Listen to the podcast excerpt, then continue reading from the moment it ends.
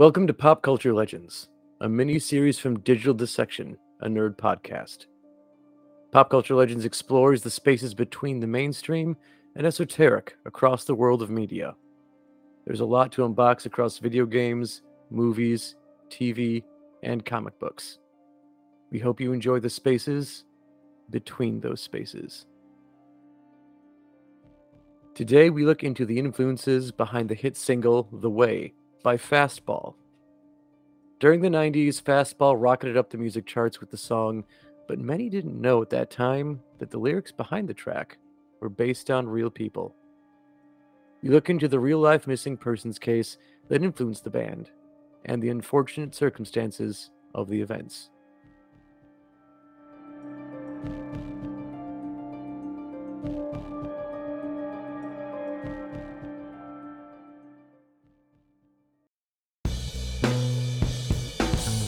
'90s music was just built different. The era featured plenty of blues inspirations, emerging punk rock, alternative, and grunge. Many successful bands emerged from this melting pot of new sounds, with one in particular being the Austin, Texas-based Fastball. The band itself is comprised of Tony Scalzo, Miles Zuniga, and Joey Shuffield. Initially, the band went by many names: Star 69, Magneto USA, and Starchy, before eventually settling on the name Fastball. For a time, the band would focus their efforts on playing gigs within Austin, Texas specifically, earning a reputation there, before being noticed by a journalist that recommended them to Hollywood Records. Like many bands, it took some time for them to gain widespread appeal, as their first album after being signed by Hollywood Records didn't fare well, and the future of the band was in a state of flux. During this tumultuous era for Fastball, its members would actually balance part-time jobs while trying to write music. By 1998, their second album, titled All the Pain Money Can Buy, went platinum within only 6 months of its release. This led to nominations for Grammys in Best Rock Performance by a duo or group, and Best Long-Form Music Video, as well as appearances on late-night talk shows and consistent radio play.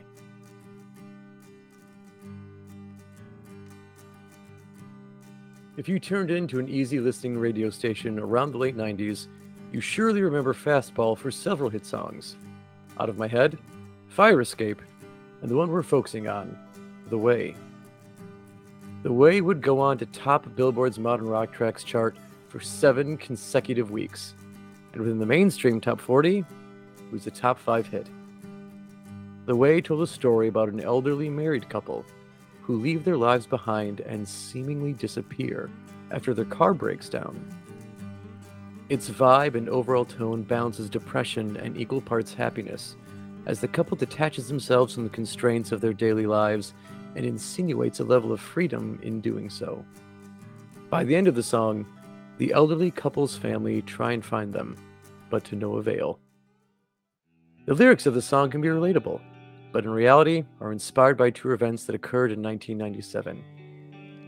Many of us at the time may not have known the story, but The Way is based on the disappearance of elderly couple Leila and Raymond Howard, who hailed from Salado, Texas. The Howards were in their 80s and set out to visit a music festival nearby their home, only about 15 miles away. The couple is known to visit this festival every year, but Leila had an evolving case of Alzheimer's, and the idea of traveling on their own concerned her son, Hal Copeland. Despite many requests to forego the trip, Hal would eventually give in, despite the fact that Raymond Howard himself had also been recovering from memory problems after a car accident shortly before these events took place. He experienced swelling in his skull from this accident and refused to take medication after doctor recommendations. Despite the concerns from family and the ailments the Howards had, they set off on June 29, 1997. The last time they'd be seen by their family, ever again. With the festival not being that far away, family members expected the couple back within a reasonable amount of time. Unfortunately, after hearing nothing for several days, the Howards children began trying to figure out where they were, with initial concerns already fully expressed before the trip. An intensified search would begin as Leila and Raymond would officially be reported as missing persons within the week. The search would be massive, as volunteers, police from several communities, and family members would all be involved in tracking down the couple. Their efforts would involve checking businesses, locations, and side roads they thought made sense as a likely route from Texas to Arkansas. A Walmart employee confirmed having seen the Howards about 5 days after they had left, and leads were pouring in. It seemed that at least early on, there was plenty of information that would hopefully lead to a positive resolution. The Howards' home would be searched by investigators to see if there were any clues that could help in locating where they might be. What they found were signs that the couple's mental state was far worse than family members had initially feared. Despite going on a trip, the Howards had left behind folded clothes that they likely meant to take with them.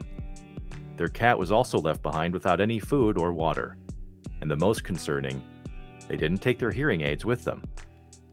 For a couple on their way to a music festival, this was definitely one of the strangest findings.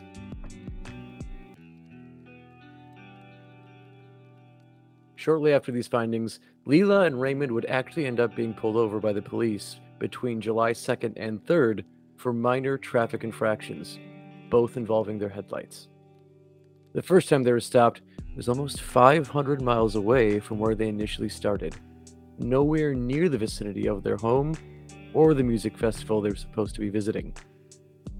The couple was clearly confused by interacting with the authorities, and the police they were stopped by were unfortunately unaware of their status as missing persons. Despite everything involved in the search and the recent interaction with law enforcement, the Howards would vanish even with everyone frantically trying to locate them. The Howards' last known location was a farmer's market on July 3rd, and the focus of the search redirected there. As it was in Arkansas and Texas, authorities felt confident they'd eventually locate them if they were still traveling in their maroon Oldsmobile while they monitored Texas highways. Unfortunately, even with the information the search effort had available to them, the Howards were effectively missing without a trace. The last known information they had led to no new findings, and even with a seemingly good plan to locate the elderly couple, no developments would happen for 2 weeks after they initially left their home.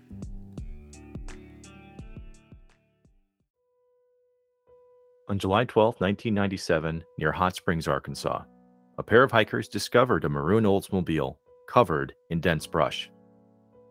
The sight was concerning, as the car was found at the bottom of a 25-foot cliff.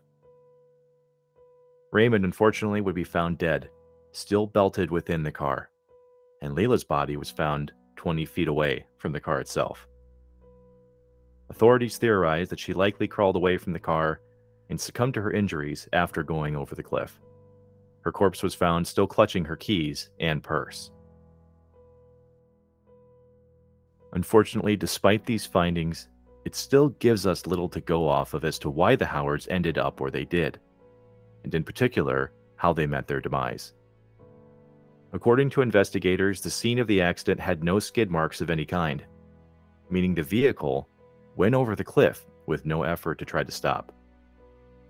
Based on the impairments Raymond and Leila both had, it's possible that they were so out of sorts that they didn't even know they were about to leave the road.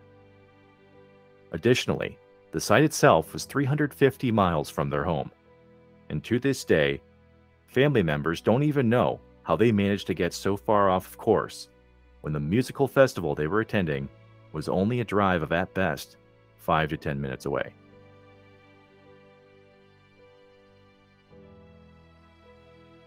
Unfortunately, we'll likely never have the answers for why the events unfolded the way they did.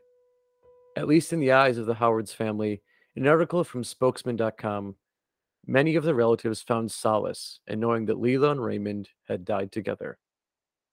The couple never strayed too far away from each other, and while tragic, at least there's closure in knowing that it was an unfortunate set of circumstances instead of foul play. No matter which way you view the events, Fastball's song and specifically the obsession of its lead singer, Tony Scalzo, led to what lives on as a memorial to the deceased couple. While the real-world events that inspired The Way are truly sad, the message of the hit song at least offers a different interpretation of how to process what unfolded. For many, the origin of the song was unknown at the time it was released, and its lyrics in many ways can offer comfort where its actual inspirations could not.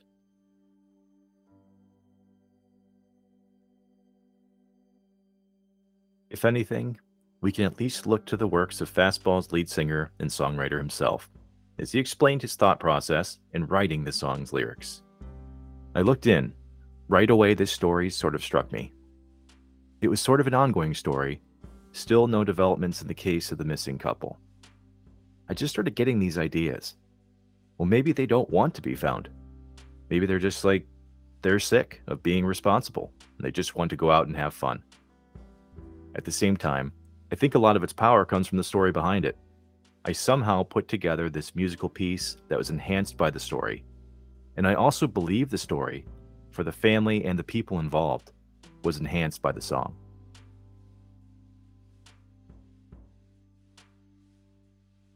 We hope you've enjoyed this episode of Pop Culture Legends, a Digital Dissection miniseries.